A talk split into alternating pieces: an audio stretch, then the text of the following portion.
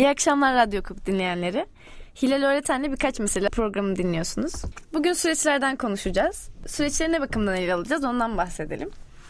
Aslında bayağı basit anlamda süreçlerden bahsedeceğiz. Süreçleri kaybedişimiz, bunların ayrışması ve bunun bize etkilerinden konuşmak istiyorum. Geçen yayınımızda, ilk yayınımızda sanat için üretimden bahsetmiştik. Ve sistemin getirdiği malzemesini aslında özünden uzaklaştırdığını, piyasaya düştükçe asıl amacının uzaklaştığından bahsetmiştik. Bu haftada aslında sistemin bize kaybettirdiği bir şey olduğunu düşündüğüm, belki de kaybettiğimiz en önemli şey olduğunu düşündüğüm süreçlerden bahsedeceğiz. Ee, diyeceksiniz ki yahu hep mi sistem eleştirisi? Açıkçası sistem eleştirisi yapmak çok haddim değil. Bu konuda çok okumuş, yazmış, çizmiş biri de değilim. Belki her yönüyle göremiyorum da. Kaldı ki değiştiremediğimiz sürece her eleştiride besleyebilir tabii ki.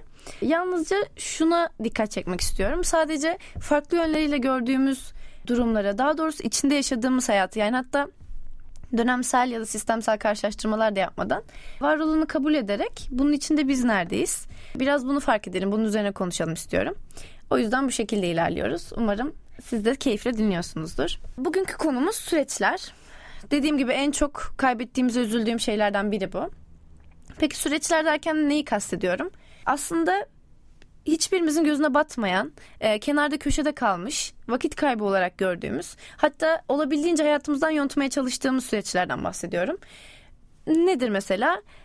Belki yazı yazmak ya da iş yerine yürüyerek gitmek, işte belki çorba karıştırmak, perdeleri örtmek, temizlik yapmak ya da sadece oturup belki denizi izlemek bile bunların hepsine dahil.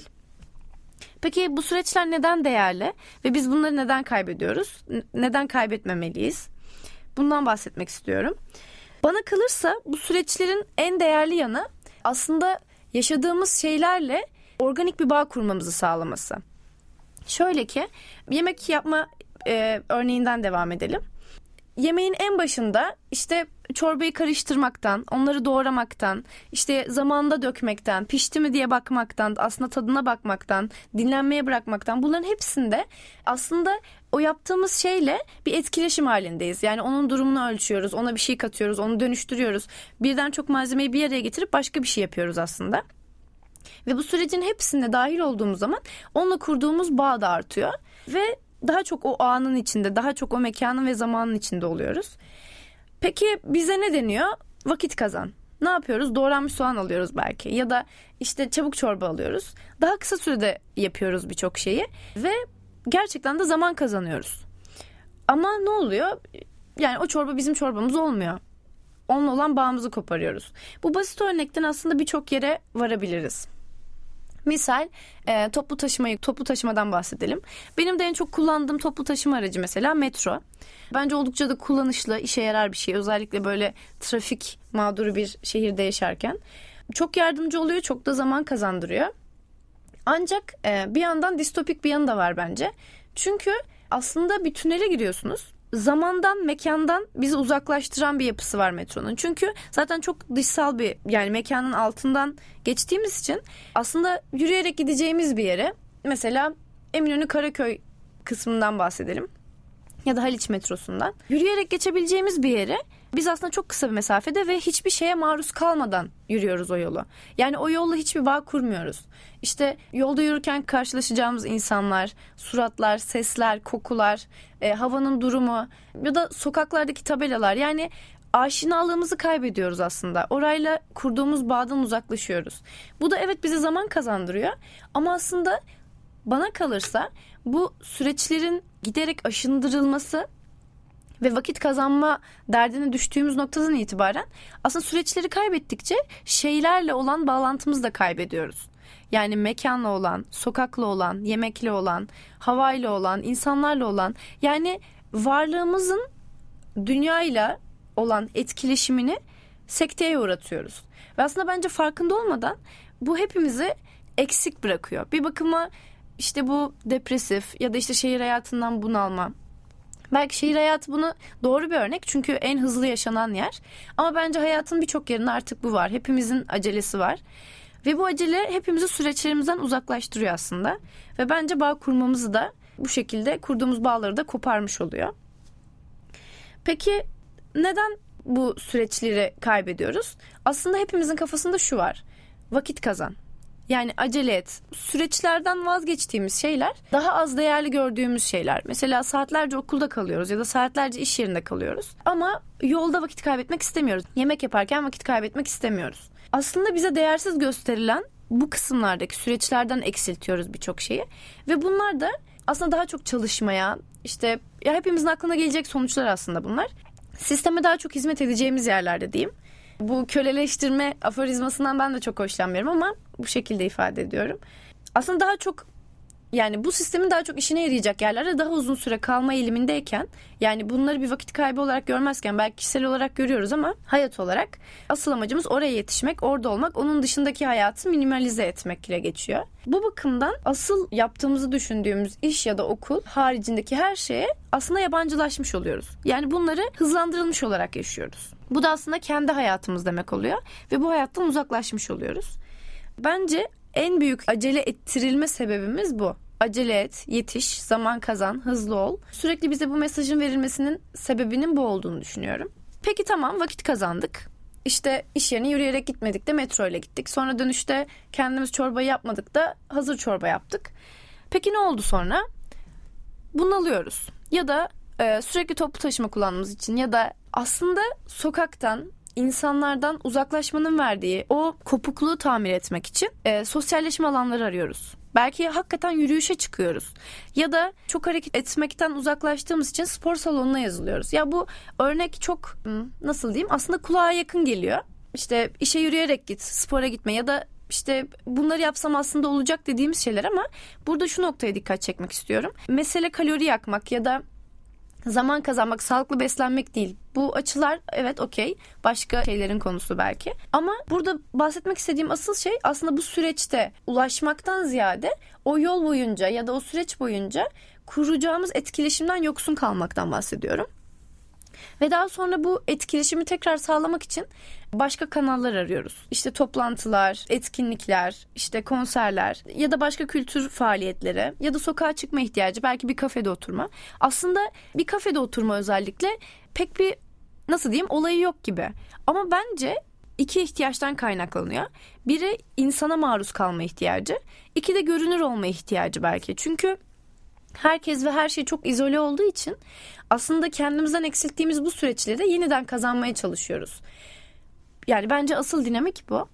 Ancak şöyle bir nokta var. Aslında süreç orijinalinde oldukça bütünsel bir şey. Yani birbirini besleyen de bir şey. Ee, birbirini tamamlayan bir şey. İşte yolda yürürken bir yere uğramak, işte yürümeyi sürdürmek, birileriyle karşılaşmak, işte bir yerden bir simit almak, yeni biriyle tanışmak. Yani aslında hepsi birbirini tamamlayan süreçlerken bunların hepsini ayrıştırarak başka yollar buluyoruz bunlara. Yani aslında hepsini farklı farklı bütünselliğinden kopararak ayrı ayrı yaşamaya çalışıyoruz. Ancak bu bütünselliğinden koparmada bir süre sonra bütünselliğinden kopmuş şeyler de bize aynı tatmini vermiyor. Şurada kalmıştık. Vakit kazanmak istiyoruz. Asıl şeyler dediğimiz tırnak içinde söylüyorum. Onları yapabilmek için diğer her şeyden kısıyoruz. Peki gerçekten vakit kazanıyor muyuz? Bence biraz da bundan konuşalım. En son şurada kalmıştık. Süreçlerden kısma aslında e, bağ kurduğumuz birçok şeye yarayan, bütünsel olan ve gereksiz gördüğümüz bütün süreçlerden kısma vakit kazanmak için yaptığımız bir şey. Peki gerçekten bize vakit kazandırıyor mu? Şimdi bu konuyu aslında hepimizin aşina olduğu bir tipten faydalanarak anlatmak istiyorum. Özellikle iş hayatında e, ve kurumsal yerlerde çalışanların da e, buna çok maruz kalacağını ve kaldığını düşünüyorum. Şimdi bir tip var. E, bunun aslında bir adı da varmış. Benim kafamda kurduğum kategorilerin dışında.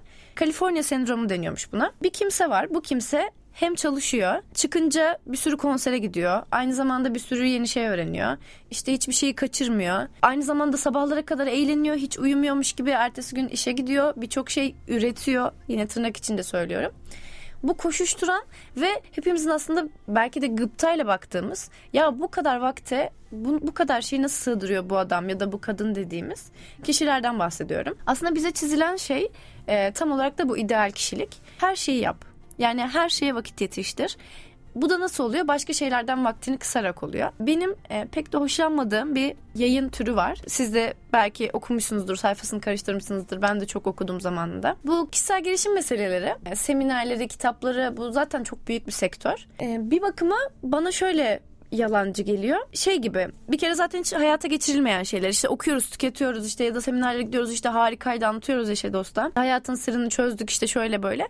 Biraz bir topluluğu coşturan ve aslında gazını alan bir şey gibi geliyor bana ya da bireye kitabı okurken. İşte şimdi her şeyi değiştireceğim bir kitap okudum hayatım değişti geyikleri. Yani bir kere hiçbir işe yaramadığını düşünüyorum.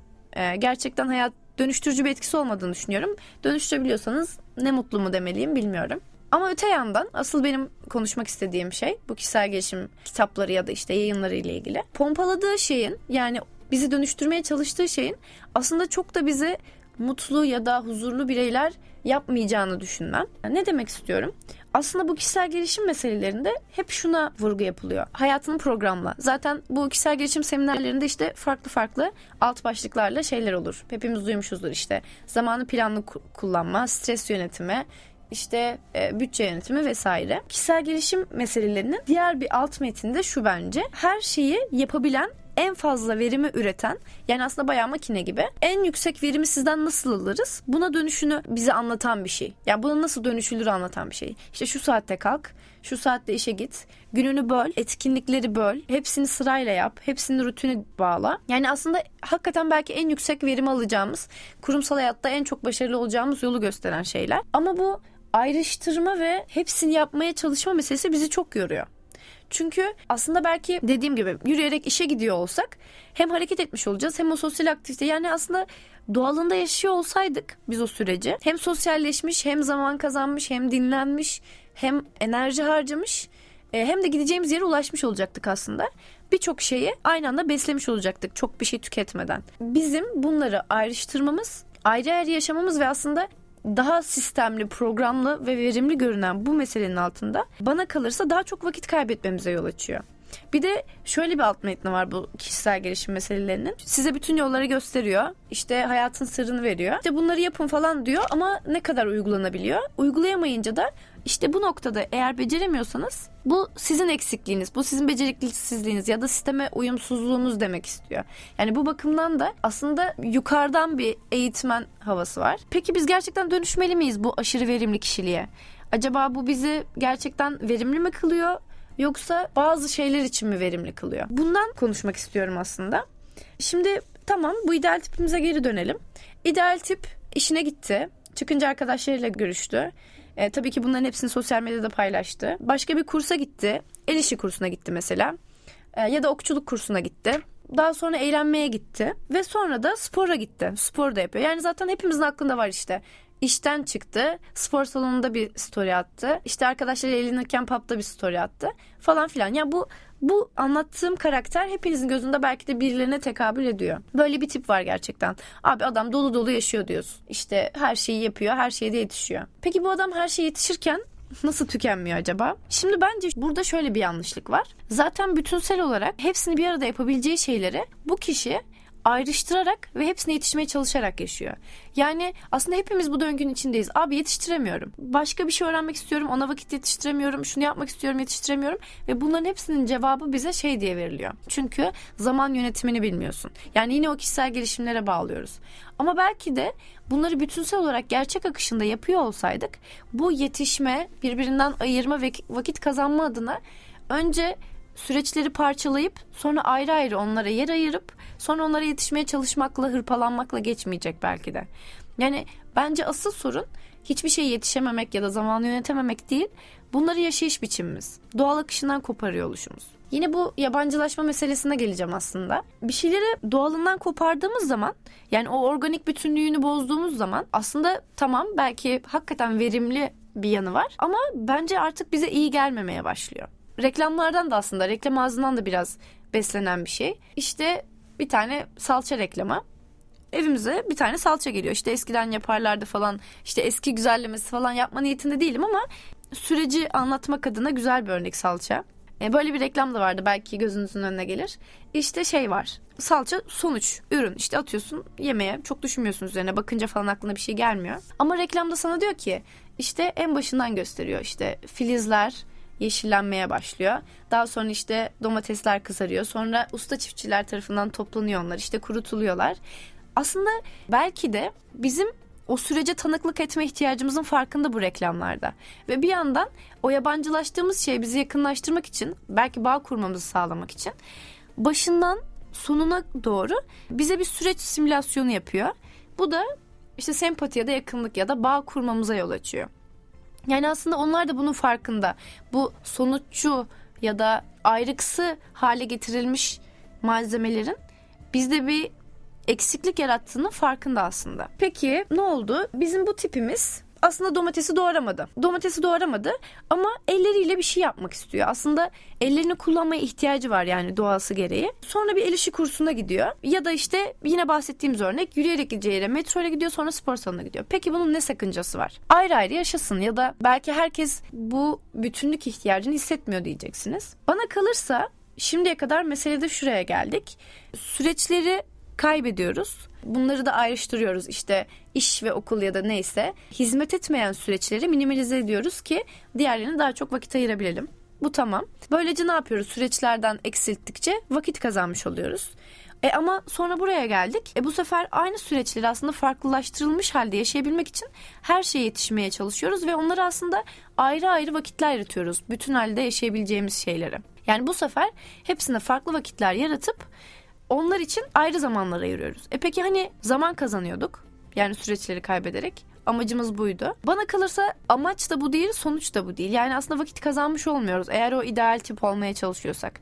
Yani her şeyi hızlandırarak başka şeylere yetişmek için vakit kazanıyorsak eğer aslında onlara ayrı bir vakit yaratma zorunluluğu doğuyor bir yandan. Ya da belki yaratmıyorsanız bunun eksikliği oluşuyor bünyenizde. Bence Kısacası bu süreçlerden azaltma vakit kazandırmıyor. Peki orijinalindeki bütünlüğü korumasıyla sonundaki ayrıksı olmasının ne gibi bir dönüşü var bize? Yani tamam başta bütündü. Diğeri ayrı ayrıydı. Ayrı ayrı yaşansın. Tamam bunun ne gibi bir sakıncası var? Bana kalırsa mesele şu. Süreçlerin en büyük işlevi dediğim gibi bağ kurmamıza yaraması ve ancak bu bağ kurma bütünsel olduğu zaman mümkün oluyor. Yani yine yemeklerden bahsedeceğim ama bence doğru örnekler oluyor.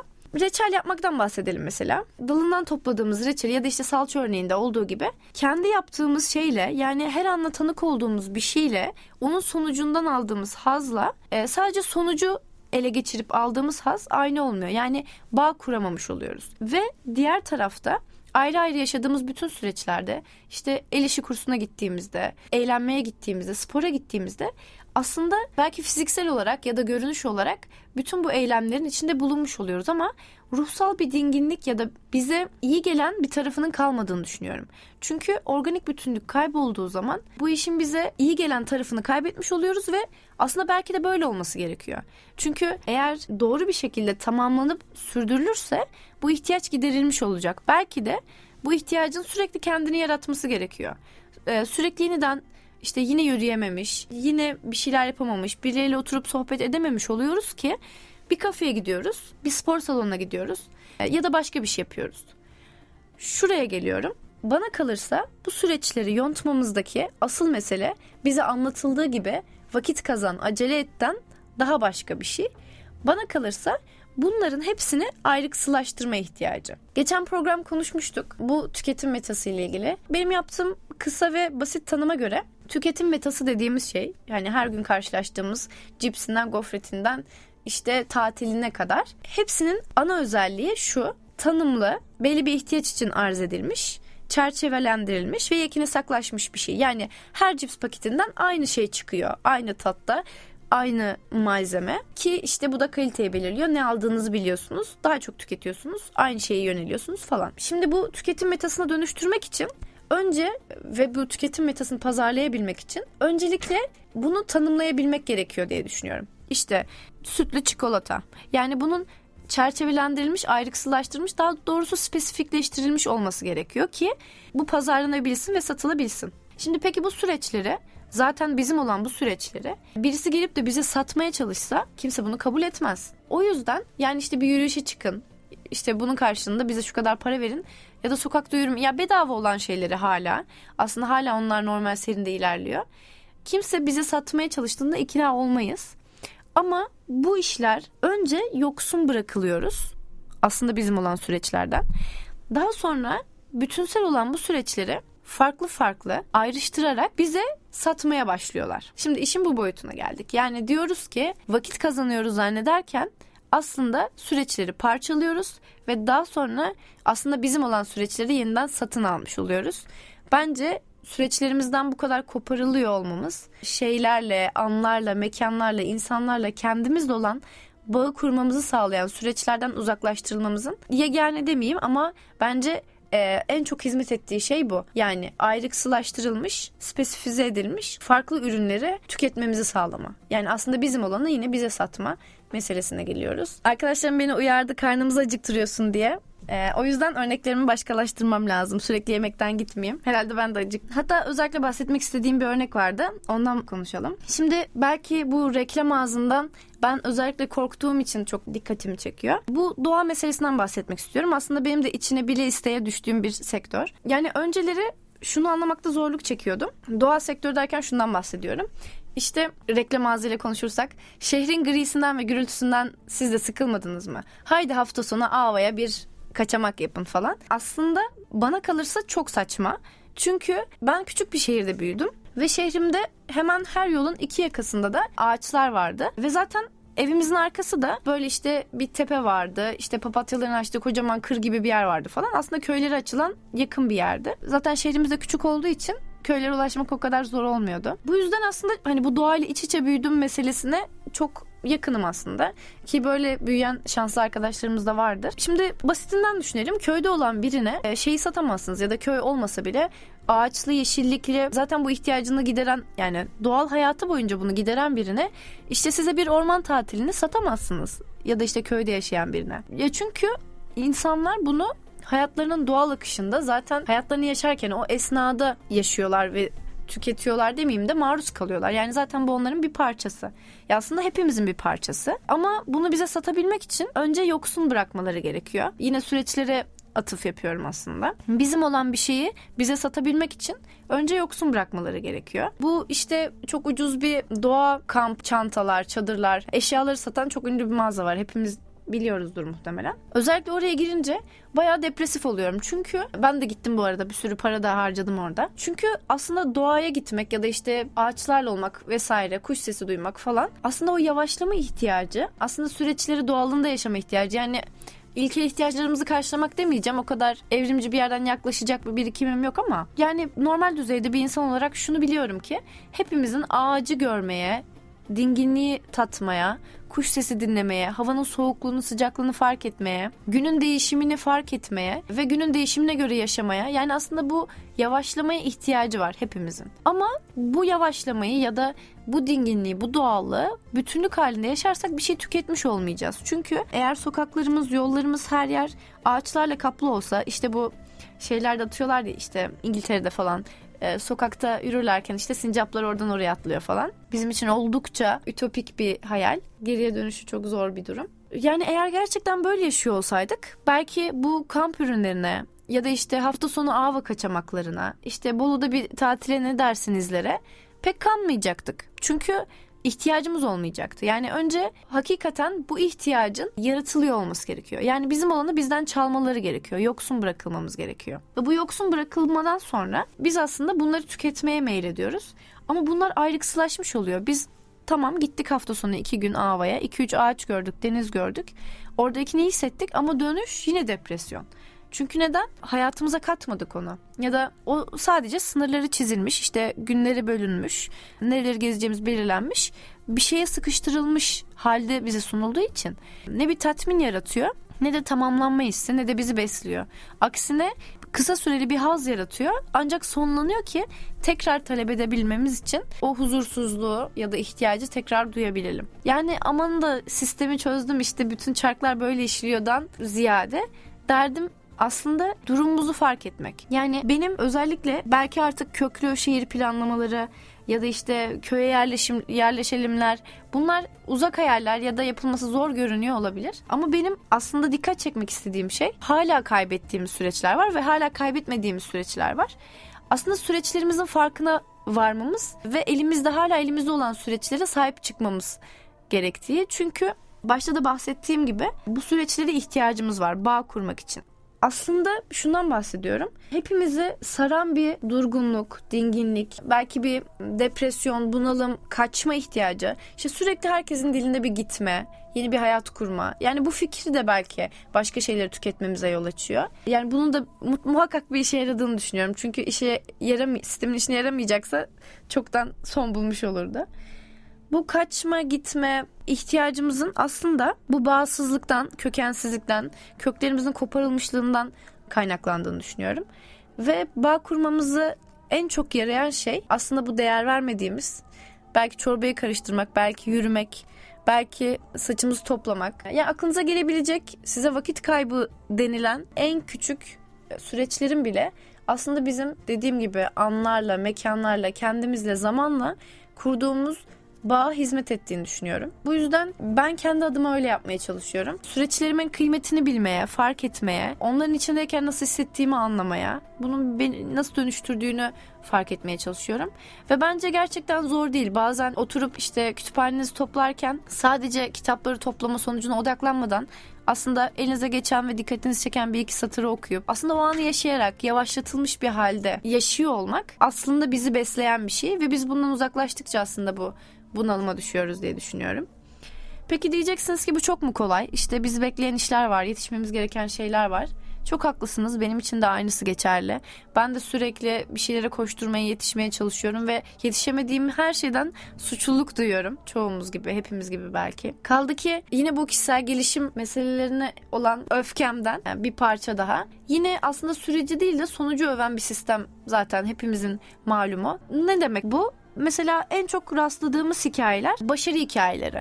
İşte bence bunların da altyapısında şu var. İşte kimler neler başarmış sen bu iyi haline bunu başaramıyorsan işte bu da senin e, beceriksizliğin. Bence yine de böyle bir alt metni var. Peki neden başarı hikayesi? Yani neden emek hikayesi değil? Yani neden süreci övmüyoruz. Belki o yere ulaşana kadar o adamla aynı mücadeleyi vermiş ama o sonuca ulaşmamış bir sürü insan var. Ama kimse demiyor ki ya sen bu uğurda hangi yolları açtın, hangi mücadeleleri verdin kimse bunu sormuyor. Eğer sonuca ulaştırmadıysanız, başarıya ulaşmadıysanız yani sonuçlandırmadıysanız saygı duyulacak bir şey yokmuş gibi ortada.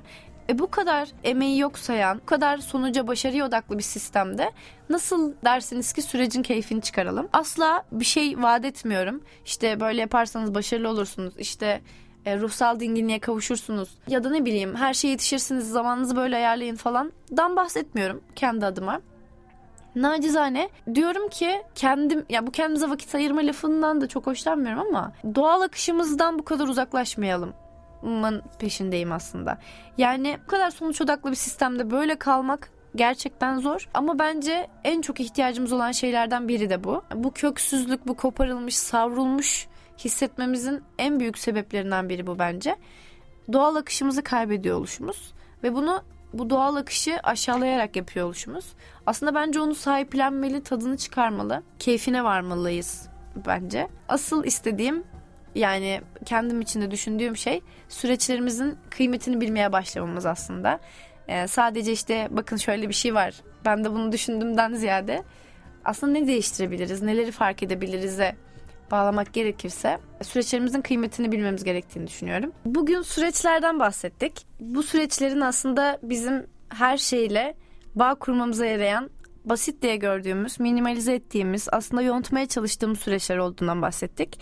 Bunların vakit kazanmak için yap, yapıp daha sonra hepsine ayrı ayrı vakit ayırmaya çalışmamızdan, yetişmeye çalışmamızdan bahsettik. Ve daha sonra aslında asıl meselenin vakit kazanmak değil de bütün bu süreçleri ayrı ayrı kopuk kopuk tüketmemizi sağlayacak bir kurgunun içinde ve bütünselliğini kaybetmiş bir halde gerçek ruhsal bir tatmin de sağlamayan ve hepsi ayrı ayrı tüketmemiz gereken şeylere dönüştürüldüğünü fark ettik. Önce bunlardan yoksun bırakılıp sonra bunları talep etmeyi konuştuk ve bizi uzaklaştırdıkları aslında hepimiz için değerli olan, değerli olduğunu fark etmemiz gerektiğini düşündüğüm ve uzaklaşmamızın hepimizde bana kalırsa en bende uyandırdığı hislerden yola çıkarak konuşuyorum. Bu savruk, kopuk, kökensiz ve var olduğu yere ait hissedemeyen, bağ kuramayan ve bağ kuracak başka yollar arayan işte bu büyük şehir insanı ya da bu aceleci tiplerin aslında hepimizin dediği gibi aslında durup dinlenmek için bile bir yerleri tüketmeyi öğrendiğimiz işte yoga salonları ya da meditasyon yöntemleri aslında durup dinlenmeyi, dinginliği anlamayı, sürecin tadına varmayı bile önce bizden koparıp sonra başka şekilde sattıkları bir sektör belki de bu. Aslında bunu hayatımıza yedirerek ve organik bütünlüğü içinde yaşadığımız anları yavaşlatarak değil de hızlandırmadan, yontmadan, keyfini çıkararak ve mümkün olduğu kadar da belki bu sistemin içinde tutunabileceğimiz ölçüde yine sistemle uzlaşarak aslında bir yandan farkına vararak süreçlerimizin kıymetini bilmemiz gerektiğinden bahsettik. Umuyorum güzel vakit geçirmişsinizdir, keyif almışsınızdır. Bugünlük bizden bu kadar. Haftaya Perşembe saat 20'de yine Radyo Hukuk'ta Low Tudor sayfasından bize ulaşabilir, bizi dinleyebilir ve de katkıda bulunabilirsiniz. Instagram, Twitter ve Facebook hesaplarımızdan Low Student ve Radyo Hukuk'tan bize yazabilir. Konuşmamızı istediğimiz konulardan bahsedebilir ya da konuştuğumuz konularda eklerde ya da katkılarda, sorularda bulunabilirsiniz. Kendinize çok iyi bakın. Görüşmek üzere.